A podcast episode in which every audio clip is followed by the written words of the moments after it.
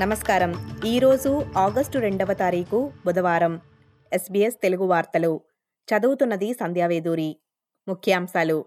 Housing minister Julie Collins వెయ్యి కోట్ల డాలర్ల హౌసింగ్ ఆస్ట్రేలియా ఫ్యూచర్ ఫండ్ను తిరిగి పార్లమెంట్ లోవర్ హౌస్లో ప్రవేశపెట్టారు.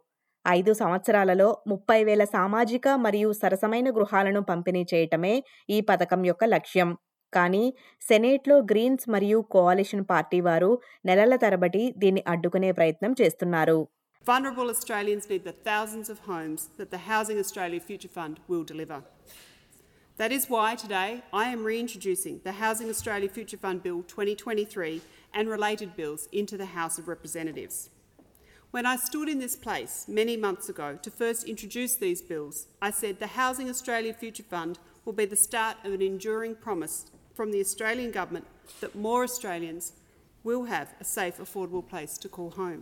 వలస కార్మికులను దోపిడీ చేసే వ్యాపారాలను లక్ష్యంగా చేసుకుని కేంద్ర ప్రభుత్వం ఒక నెల రోజుల పాటు ఆపరేషన్ను చేసింది జూలైలో ఆస్ట్రేలియన్ బోర్డర్ ఫోర్స్ ఆఫీసర్లు ప్రతి రాష్ట్రంలోనూ మూడు వందలకు పైగా వ్యాపారాలను పరిశీలించాయి పే ఆరోగ్యం భద్రత వంటి పనిస్థల హక్కులను పాటించడంలో విఫలమైన వారికి అధికారులు జరిమానాలు నిషేధాలు మరియు ఇతర ఆంక్షలు జారీ చేశారు One of the other failings of Minister Dutton and his successors was to walk away from immigration compliance. He likes to talk like a tough, a tough cup on the beat, but uh, really his record tells a very different story. We have taken a different approach. We've allocated $50 million to ensure that these things are taken seriously. We are cracking down on dodgy employers, not targeting the victims here, the workers.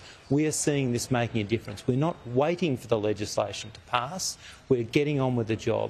Australian education union వచ్చే ఐదేళ్ళలో పూర్తిగా ప్రభుత్వ పాఠశాలలకు నిధులు సమకూరే ప్రచారాన్ని ప్రారంభించింది for every child campaign union వారు మాట్లాడుతూ ఫెడరల్ గవర్నమెంట్ నిధులు పెంచాలని మరియు రెండు వేల ఇరవై ఎనిమిది నాటికి పూర్తి ఫండింగ్ టైంలైన్కు కట్టుబడి ఉండాలని పిలుపునిస్తున్నారు. బుష్ఫైర్ హాట్స్పాట్లు ఎక్కడ ఉంటాయో అంచనా వేయటానికి ఆస్ట్రేలియా శాస్త్రవేత్తల బృందం ఒక యాప్ను రూపొందించారు.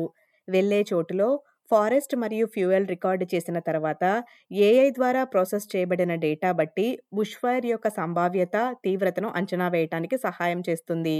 మరియు స్విమ్మింగ్లో ఇంగ్లాండ్లో జరిగిన పారా స్విమ్మింగ్ వరల్డ్ ఛాంపియన్షిప్లో మూడు స్వర్ణాలు సహా మరో ఐదు పథకాలు ఆస్ట్రేలియా ఖాతాలో చేరాయి. పురుషుల నూట యాభై మీటర్ల ఇండివిజువల్ మెడ్లీ ఛాంపియన్షిప్లో రెండవ రోజు డాల్ఫిన్స్ అహ్మద్ కెల్లి విజయం సాధించాడు. ఈ వార్తలు ఇంతటితో సమాప్తం. మీరు వింటున్నారు ఎస్బీఎస్ తెలుగు.